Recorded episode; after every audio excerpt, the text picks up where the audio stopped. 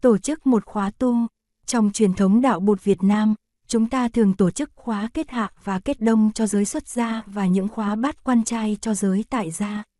Những khóa kết hạ và kết đông dài 90 ngày, nhưng những khóa tu bát quan trai giới cho người tại gia chỉ kéo dài 24 giờ đồng hồ. Cũng có khóa kéo dài tới 48 giờ, 2 ngày, hoặc 72 giờ, 3 ngày. Truyền thống ta lại có những kỳ nhập thất cá nhân, thường là cho người xuất gia. Những kỳ nhập thất này có thể là một tuần lễ, 3 tháng, 1 năm hoặc 3 năm. Thất hoặc cốc là một cái am nhỏ dựng trong khuôn viên tu việc hoặc trên đồi núi riêng biệt. Trong thất có thể có bếp núc để nấu cơm và nấu nước. Một vị thị giả được chỉ định để giúp đỡ người nhập thất bằng cách cung cấp nước, gạo, v.v.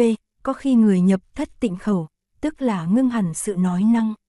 Chỉ khi cần thiết lắm vị này mới viết ý mình xuống trên một mảnh giấy nhỏ. Một vị thị giả thông minh thường ước lượng được những nhu cầu của người nhập thất. Những khóa tu nói tới trong chương này có thể tổ chức cho giới xuất gia hoặc tại gia ngoài những khóa kết hạ, kết đông hay bát quan trai. Những khóa tu này có thể kéo dài 24 giờ, như một ngày tu bát quan trai, hoặc vào cuối tuần, 48 giờ, từ chiều thứ Sáu đến chiều Chủ nhật, hoặc 3 ngày, 4 ngày, 5 ngày cho đến 1 tuần. 4 ngày là một thời gian rất tốt để cho người tham dự khóa tu nếm được pháp lạc. Trong những khóa tu mà tôi hướng dẫn cho người Âu Mỹ, thường thường trong ngày thứ nhất mọi người có cảm thấy hơi gò bó, nhưng sang ngày thứ hai đã thấy thoải mái. Đến ngày thứ ba thì mọi người đã thấy an lạc. Vào ngày thứ tư ai cũng cảm thấy rất an lạc. Vào ngày thứ tư người ta thường hỏi, chừng nào thì sẽ có một khóa tu khác để tôi có thể ghi tên tham dự. Người tại gia thường bị kẹt vào giờ làm, nên ít người có thể dự những khóa tu dài hơn 4 ngày. Tuy nhiên ở Tây Phương thợ thuyền công và tư chức mỗi năm đều được nghỉ 1 tháng, và ngoài ra còn có những ngày nghỉ lễ hàng năm có thể kéo dài tới 3 hoặc 4 ngày. Vì vậy ngoài những khóa tu 2 ngày vào cuối tuần, họ còn có cơ hội tham dự những khóa 3 ngày hoặc nhiều hơn, nếu họ có thể sắp đặt trước. Thiếu nhi có thể tham dự vào những khóa tu này, trừ các em còn bé quá. Trong những khóa tu tổ chức tại Âu Châu và Mỹ Châu trong những năm vừa qua, tôi nhận thấy thiếu nhi rất có khả năng học Phật và tập thiền. Các em ngồi rất đẹp, đi thiền hành rất giỏi, và ngồi thiền trà rất trang nghiêm. Điều quan trọng nhất là các em biết thưởng thức khí vị thiền. Trẻ em ta cũng vậy mà trẻ em Âu Mỹ cũng vậy. Khóa tu được tổ chức không phải để giúp ta quên đời sống bận rộn hàng ngày mà là để giúp ta trở về đời sống hàng ngày với nhãn quan mới và một phương thức đối phó mới khiến cho đời sống hàng ngày trở nên dễ chịu hơn và đẹp đẽ hơn. Điều này rất quan trọng. Ta có thể theo một ngày tu bát quan trai, thức dậy từ lúc 4 giờ sáng và khép vòng 24 giờ đồng hồ, nhưng sau đó về nhà ta thấy mệt nhọc và phải ngủ nhiều cho lại sức. Khóa không nên tổ chức nặng quá về phương diện thời khóa, người tham dự phải có đủ thì giờ để nghỉ ngơi. Mọi người phải được ngủ 8 giờ một đêm, trẻ em đã vậy mà người lớn cũng vậy. Người lớn nào muốn ngủ ít hơn thì có thể dậy sớm hơn 1 giờ để thiền tọa hoặc thiền hành riêng.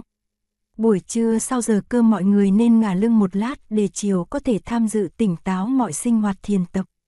Người tham dự phải ghi tên trước và nên đóng góp trước vào chi phí ăn uống, điện nước, v.v. cho khóa tu. Số tham dự khóa tu không nên vượt quá 60 người. Ban tổ chức phải là những người từng có tu học và tham dự những khóa tu trước. Nên khuyến khích trẻ em tham dự khóa tu, nhất là các em 10 tuổi trở đi. Trong số những người tham dự nên có những người biết gần gũi và hướng dẫn thiếu nhi. Một khóa tu có thiếu nhi tham dự nên có ít nhất 1 giờ văn nghệ sau buổi cơm chiều. Địa điểm tu học phải là nơi có thiền đường, đủ chỗ thì thiền đường có thể được sử dụng làm phòng học và nơi tổ chức thiền trà. Vì người tham dự thiền trà không nên vượt quá con số 20 cho nên nếu khóa tu có 40 người thì phải tổ chức thiền trà thành 2 nơi, và do đó phải có tới 2 nơi để tổ chức thiền trà. Phòng tắm, phòng rửa mặt và cầu tiêu phải tạm đủ cho mọi người sử dụng, nhất là buổi sáng khi mới thức dậy.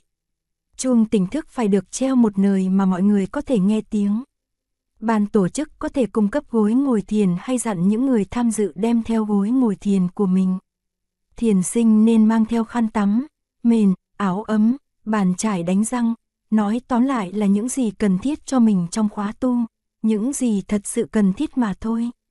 Giờ tập họp tại địa điểm tu học thường được định vào 6 hoặc 7 giờ chiều. Sau khi ghi tên ở văn phòng, thiền sinh được ban tổ chức chỉ dẫn về chỗ ngủ, phòng tắm và những tiện nghi khác ở địa điểm tu học. Vào khoảng 8 giờ, có buổi hướng dẫn về cách thức tu học ngay tại thiền đường. Thường người hướng dẫn là vị thiền sư chịu trách nhiệm về khóa tu. Buổi hướng dẫn được bắt đầu bằng lễ dâng hương và lạy Phật lạy Tổ. Dâng hương và đảnh lễ xong mọi người an tọa trên gối ngồi để nghe về cách thức tu học và kỷ luật tu học. Thiền sinh được hướng dẫn bằng cách nghe chuông, thỉnh chuông, điều chỉnh thế ngồi, điều chỉnh hơi thở, cách sử dụng các bài thi kệ chánh niệm, cách thức kinh hành, thiền hành, một vị trì chung và các vị giám niệm được công cử. Các vị giám niệm có nhiệm vụ nhắc nhở đại chúng để duy trì chánh niệm trong suốt khóa tu. Một vị giám niệm được đặc biệt chỉ định cho nhà bếp, bởi vì ở đây sự nấu nướng phải được nhận thức như là một hình thái thiền tập. Thiền sinh cũng được mời phát biểu ý kiến, hoặc đề nghị những đề tài pháp thoại, hoặc đặt những câu hỏi liên hệ tới thiền tập, hoặc góp ý về mặt thời biểu và tổ chức. Buổi hướng dẫn có thể kéo dài tới 2 tiếng đồng hồ, và vì vậy sẽ không có thì giờ cho buổi thiền tọa tối. Mọi người chỉ có đủ thì giờ sắp xếp trước khi đi ngủ để sáng mai dậy sớm. Thời khóa có thể như sau: 6 giờ, thức dậy, rửa mặt và đi thiền hành cá nhân 6 giờ 45, thiền tọa, kinh hành, tụng tâm kinh Bát Nhã, xem bảng thời khóa. Thiền sinh được mời tham dự vào các loại công tác trong khóa tu: phụ bếp, quét dọn thiền đường, lau chùi phòng tắm và phòng vệ sinh, tổ chức thiền trà, hướng dẫn văn nghệ thiếu nhi, Tất cả những công tác này đều được làm trong chánh niệm, chấp tác là một hình thái thiền tập. Mỗi người phải thực tập chánh niệm và phải nhắc nhở kẻ khác thực tập chánh niệm bằng mọi cách, đẹp nhất là bằng sự hành trì của chính mình. Buổi sáng thức dậy biết mình đang ở trung tâm tu học, ta nên nhiếp tâm vào chánh niệm. Ta rửa mặt và dùng cầu tiêu trong chánh niệm, và sử dụng những bài thi kệ thích hợp để dễ hành trì. Rồi ta khoác thêm áo và đi ra ngoài để đi thiền hành một mình cho đến gần giờ thiền tọa. Giờ thiền tọa kéo dài chừng 1 giờ đồng hồ, trong đó có từ 30 đến 40 phút ngồi và chừng 15 phút kinh hành và chỉ tụng tâm kinh. Ta có thể xếp đặt như sau: 20 phút thiền tọa, 10 phút kinh hành, 20 phút thiền tọa, 10 phút kinh hành, tụng tâm kinh Bát Nhã. Trong những giờ thiền tọa chiều và tối, ta có thể bớt mục tâm kinh. Thiếu nhi được chỉ dẫn cặn kẽ về thể thức thiền tọa, em nào không ngồi được suốt buổi thì có thể ngồi từ 10 phút hoặc hơn nữa. Khi không muốn ngồi nữa, em có thể thong thả đứng dậy, chắp tay xá thiền tổ, đại chúng và nhà nhẹ ra khỏi thiền đường. Tuy thể thức là như vậy nhưng đại đa số các em thường ngồi trọn buổi như người lớn. Buổi ăn sáng và buổi ăn trưa được diễn ra trong im lặng. Bữa cơm có thể được tổ chức theo lối tự tiện, self-service, nhưng từ khi nâng chiếc bát không lên cho đến khi ăn xong bữa cơm, thiền sinh giữ gìn chánh niệm và biết sử dụng những bài kệ trong khi ăn. Các bữa cơm quá đường trong truyền thống kết hạ ở các thiền viện là một chuỗi dài nghi lễ, người ăn cơm mặc y hậu, sử dụng bình bát truyền thống, tụng bài cúng dường, thực tập liêu phản, thí thực và hành trì ngũ quán. Bữa ăn trong khóa tu được đơn giản hóa hết mực về phương diện hình thức, nhưng về phương diện hành trì chánh niệm trong nội dung thì cần phải được thực tập đúng mức. Trong phần phụ lục, ta sẽ thấy một bản chỉ dẫn về cách thực tập một bữa cơm im lặng, trong đó có một số các bài thi kệ cần học thuộc lòng. Ăn sáng xong, thiền sinh lặng lẽ đem bát của mình đi rửa và úp vào chạn. Những chậu nước rửa bát đã được đặt sẵn ở nơi thuận tiện. Mỗi ngày có 1 giờ thiền hành tập thể vào 9 giờ sáng. Nghe chuông mọi người tập họp tại đầu đường thiền hành để nghe chỉ dẫn. Thiền hành có thể kéo dài từ 45 phút đến 60 phút. Tới cuối đường thiền hành mọi người có thể ngồi nghỉ chân vài 3 phút trước khi đi thiền hành trở lại về địa điểm khởi hành. Theo kinh nghiệm thì những em bé rất nhỏ cũng có thể tham dự thiền hành nếu có người nắm tay các em cùng đi. Vào 10 giờ sáng thì có pháp thoại. Pháp thoại là một buổi giảng nói về giáo lý của Bụt có liên hệ mật thiết và thực tiễn tới thiền tập. Phải tránh những buổi pháp thoại có tính cách quá lý thuyết. Trong trường hợp người hướng dẫn khóa tu không quen nói pháp thoại thì vị ấy có thể thuyết trình tóm lược về một chương sách hay nói về thiền tập rồi hướng dẫn đàm luận để làm cho sáng tỏ thêm những điều nói trong ấy dưới ánh sáng của kinh nghiệm thiền tập. Cứ chừng 10 phút thì vị trì chuông thỉnh một tiếng chuông cảnh tỉnh. Nghe chuông, người nói và người nghe đều nhiếp niệm và theo dõi hơi thở. Người nói dù là thiền sư cũng giữ im lặng trong thời gian 3 hơi thở. Nếu có thiếu nhi tham dự, thì ít ra 15 phút đầu pháp thoại phải dành cho thiếu nhi. Pháp thoại phải thích hợp với tuổi các em và phải có liên hệ mật thiết đến đời sống hàng ngày của các em. Sau đó, các em sẽ được hướng dẫn ra sinh hoạt riêng. Những em nào muốn được tiếp tục nghe pháp thoại thì được phép ở lại. Trong sinh hoạt riêng của các em, người hướng dẫn tìm mọi cách, kể cả trò chơi và bài hát, để làm cho các em hiểu sâu hơn về những điều vừa nghe trong pháp thoại. Thường pháp thoại nói xong thì đã đến giờ ăn trưa, và như vậy trong thời gian pháp thoại có những thiền sinh bận việc phụ bếp cho nên không được nghe pháp thoại. Ta có thể áp dụng một trong hai giải pháp sau đây. Giải pháp thứ nhất là thu thanh buổi pháp thoại cho những thiền sinh không được nghe. Giải pháp thứ hai là đặt giờ pháp thoại vào giờ thiền hành và rời giờ thiền hành vào 1 giờ trước giờ thọ trai. Như vậy những người phụ trách bếp núc trước khi vào bếp có thể tham dự pháp thoại. Họ chỉ mất giờ thiền hành chung và có thể tìm giờ khác để thực tập thiền hành. Bữa cơm trưa cũng được diễn ra trong im lặng. Nếu có thiếu nhi tham dự, ta nên sắp đặt để một thiếu nhi đọc lời quán niệm trước bữa ăn. Nếu bữa ăn được dọn sẵn trên bàn, thì sau khi mọi người an tọa, thiếu nhi ấy sẽ đọc lời quán niệm sau khi một tiếng chuông được thỉnh lên. Lời quán niệm có thể như sau: trưa hôm nay được ăn cơm ngon với các cô chú và các bạn. Con rất sung sướng biết rằng mình là người may mắn. Con nhớ tới những người lớn và trẻ em ngày hôm nay không được sống sum họp và không có cơm ăn như con. Một bài thi theo kiểu tự tiện, self-service, thì mọi người đều đứng quây quần với nhau chắp tay trước khi em bé quán niệm.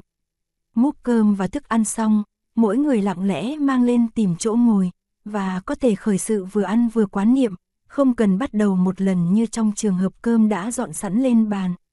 Giữ im lặng trong bữa cơm không phải là để tạo nên một khung cảnh nghiêm khắc khổ hạnh mà trái lại là để tạo ra một khung cảnh vừa tươi vui vừa đậm đà.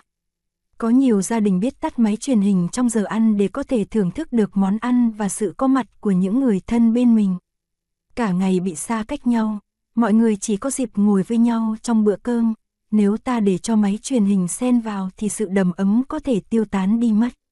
Bữa cơm im lặng cũng nhằm mục đích chú tâm tới thức ăn, chú tâm đến giờ phút hiện tại và chú tâm đến người ngồi bên. Vì vậy phải tắt nói năng đi, như ta tắt máy truyền hình vậy. Không nói năng, nhưng ta ngồi gần nhau, ta có ánh mắt, nụ cười và nhất là sự tỉnh thức. Những điều kiện ấy đưa ta gần lại với nhau hơn là những câu chuyện không ý thức. Muốn ăn một bữa cơm im lặng theo tinh thần thiền tập thì trước tiên phải học thuộc các bài thi kệ. Khi nâng chiếc bát lên ta đọc một bài, khi thức ăn đầy ta đọc một bài khác, khi ngồi xuống ta đọc một bài khác nữa. Làm sao để ta có thể thức tỉnh trong suốt bữa cơm, đó là ta thành công. Trong tiếng chuông để giúp cho đại chúng dễ an trú trong chánh niệm. Sau khi rửa bát, ta nên tìm chỗ nghỉ ngơi, bởi vì sinh hoạt đã đầy cho cả buổi sáng. Nếu ta có thể ngả lưng và ngủ được chừng nửa giờ thì quý hóa nhất. Sinh hoạt kế tiếp sẽ diễn ra vào lúc 3 giờ trưa, hoặc 2-3 giờ rưỡi trưa, nếu là mùa đông. Nếu không muốn ngủ, bạn có thể đi thiền hành hoặc thiền tọa một mình. Sinh hoạt đầu của mỗi buổi chiều có thể là pháp đàm hay thiền trà. Đề tài pháp đàm thường là đề tài pháp thoại hồi sáng được đem ra thảo luận nhằm mục đích soi sáng công phu thiền tập. Người hướng dẫn có thể tóm tắt sơ lược trong 5 phút cốt tủy của bài pháp thoại buổi sáng và đề nghị vài câu hỏi căn bản để đại chúng thảo luận. Cần tránh những đàm luận không thiết thực. Trong suốt buổi pháp đàm, thỉnh thoảng lại có tiếng chuông chánh niệm. Mọi người im lặng thở mỗi khi nghe chuông và thầm hứa là sẽ nhiếp tâm khi nghe cũng như khi phát biểu. Những ý kiến hay và thiết thực có thể được ghi lại để bồi cho công phu tu học sau này. Buổi thiền tọa chiều, 5 giờ 30 chiều và 9 giờ 30, sau phần ngồi thiền chỉ có kinh hành mà không tụng tâm kinh Bát Nhã. Trong buổi cơm chiều, thiền sinh có thể trao đổi vài ba câu chuyện nhưng vẫn giữ chánh niệm trong khi ăn. Nếu bạn thấy khó duy trì chánh niệm khi nói chuyện thì bạn cứ giữ im lặng. Vị trì chung và các vị giám niệm cần lưu tâm đến tình trạng chánh niệm trong bữa cơm này. Nói chuyện trong bữa ăn thì khó giữ chánh niệm hơn ăn cơm trong im lặng. Tuy vậy, đây là dịp để thực tập, làm sao ta có thể duy trì chánh niệm trong mọi hoàn cảnh, dù ngay trong hoàn cảnh nói chuyện. Sau buổi ăn là chương trình văn nghệ, đặc biệt chú trọng đến thiếu nhi. Thiếu nhi cần phải thấy nếp sống tu học là tươi vui và không cách biệt với đời sống hàng ngày. Người lớn cũng vậy, ai cũng nên tham dự vào sinh hoạt này. Thiếu nhi được khuyến khích múa, hát, kể chuyện, ra câu đó, thổi sáo, đàn tranh v.v. Các vị giám niệm thỉnh thoảng lại nhắc nhở đại chúng duy trì chánh niệm trong niềm vui. Sau giờ thiền tọa tối, mọi người đều đi ngủ. Tuyệt đối cấm không được thức khuya để chuyện trò. Như vậy ngày mai đại chúng mới đủ sức khỏe và sự tươi tắn để thành công trong thiền tập. Trong phần phụ lục ta sẽ thấy có một bản luật nghi dành cho thiền sinh tại các khóa thực tập và một bản những bài thi kệ tối thiểu cần học thuộc lòng để thực tập chánh niệm trong khóa tu. Phép thực tập căn bản trong khóa tu là duy trì chánh niệm suốt ngày, khi ngồi thiền, khi kinh hành, thiền trà, chấp tác, ăn cơm, rửa bát. Chánh niệm đưa tới sự tỉnh thức và sự an lạc. Hơi thở ý thức là phương tiện mầu nhiệm để thực tập. Chỉ khi nào khả năng chánh niệm đã vững chãi, người hướng dẫn khóa tu mới đưa thiền sinh tới những phép chỉ quán khác, đối trị cảm thọ, quán chiếu nhân duyên, xem xét thoại đầu, v.v. Nhưng duy trì chánh niệm bao giờ cũng được xem là phép hành trì căn bản, không những cho người sơ cơ mà cả cho những người tu học lâu ngày.